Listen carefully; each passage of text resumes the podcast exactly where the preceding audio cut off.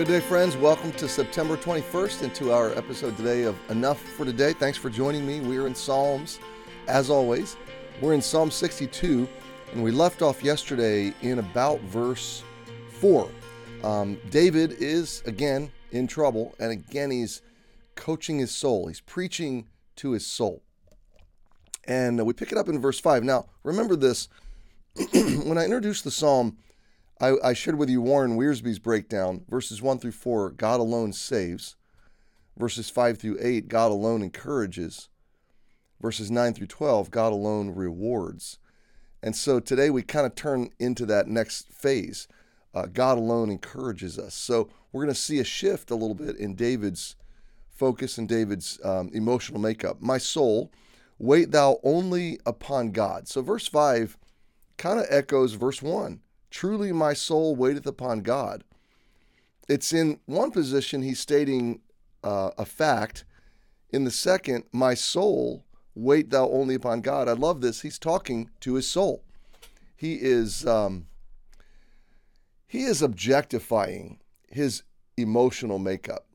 He's turning his emotions into a person that he's talking to. And he's treating his emotional world as subject, not only to God, but to himself, uh, to his true core. He's seeing a distinction. And uh, this is not bipolar or schizophrenic, it's just spiritual. To be able to um, distinguish, to separate between my true spiritual self and my world of swirling, confusing, sometimes even lying emotions. That's what David is doing. He is coaching, he's preaching, he's teaching his soul. He's telling his soul, sit down. You are not going to lead me through this. We're going we're together going to wait on God and God's going to lead us through this. Now my friend, this is a profound um, opportunity and blessing. This is a profound privilege not only to be not only to have the spiritual discernment and forthwith to uh, to be able to separate to um, try there's a word i'm looking for um, to it'll come to me in a minute to, to, to distinguish between my objective reality and my emotional uh, reality my emotional world and then to be able to subject my emotions to spiritual truth and spiritual leadership to the authority of god and the presence of his spirit in my life. This is a profound um, ability spiritually but then it's a privilege to be able to say I am bringing my emotions like an unruly child.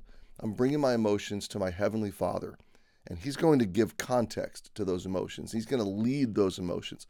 My soul, wait thou only upon God. So David's saying, Soul, sit down and take your rest. God's in charge, not you. Emotions, you are not in charge.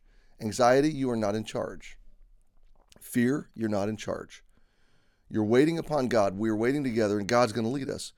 For my expectation, verse 5, my expectation is from Him. The word expectation there is uh, the same sense as hope.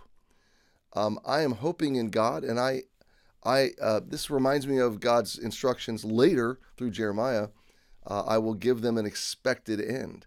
So there's a hopefulness when we go to God in any situation, God infuses that situation with hope. His very presence is hope.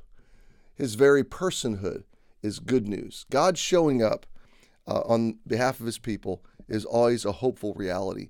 And so my hope is anchored totally to him. Whatever good outcomes are going to come from this, God's going to bring them.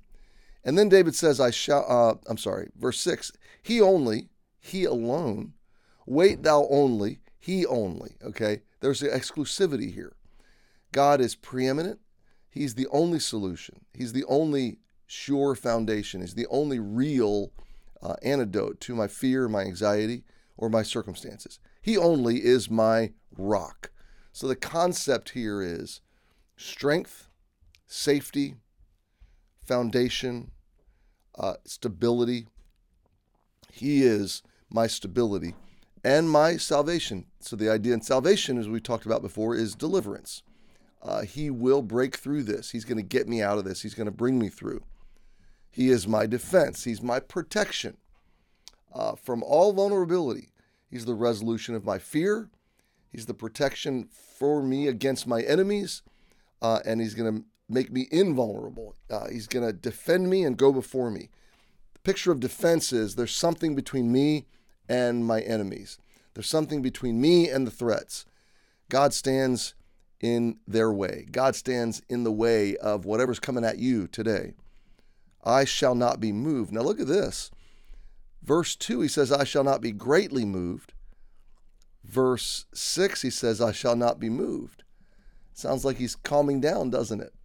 It sounds like he is um, getting a more uh, stable, a more rational, more objective, a less emotional, a less anxious, uh, anxiety laden, pers- laden perspective.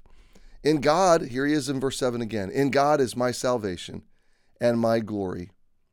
The rock of my strength and my refuge is in God. Again, we see parallelisms. This is where um, one verse repeats another. And that happens throughout the Psalms and throughout this psalm. So let's just meditate on it for a moment. In God is my salvation and my glory. I love the idea that whatever distresses us today, because our hope is in God, when the story is written, we will actually be glorying in that very thing. Uh, many of you know that I had cancer 12 years ago now. It's hard to believe it was 12 years. And that was a most distressing season of life, even though um, God walked through us through it with us and he kept us and he encouraged us and it was a joyful season as well as a distressing season. There were dark days and bright days. Uh, we just we walked through it with God.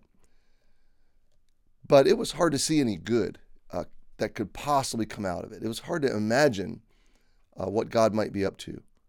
But God, in the last 12 years, He has truly brought me and our family to a place of glorying in the salvation that He brought, the deliverance that He brought, not only the, the healing, not just the short term uh, physical reality, but all the many, many blessings.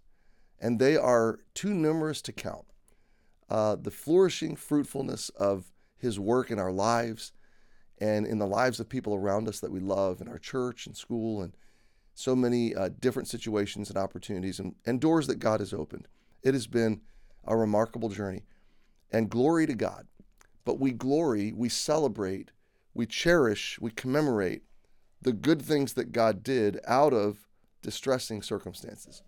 So, my friend, I just want to park it right there for today.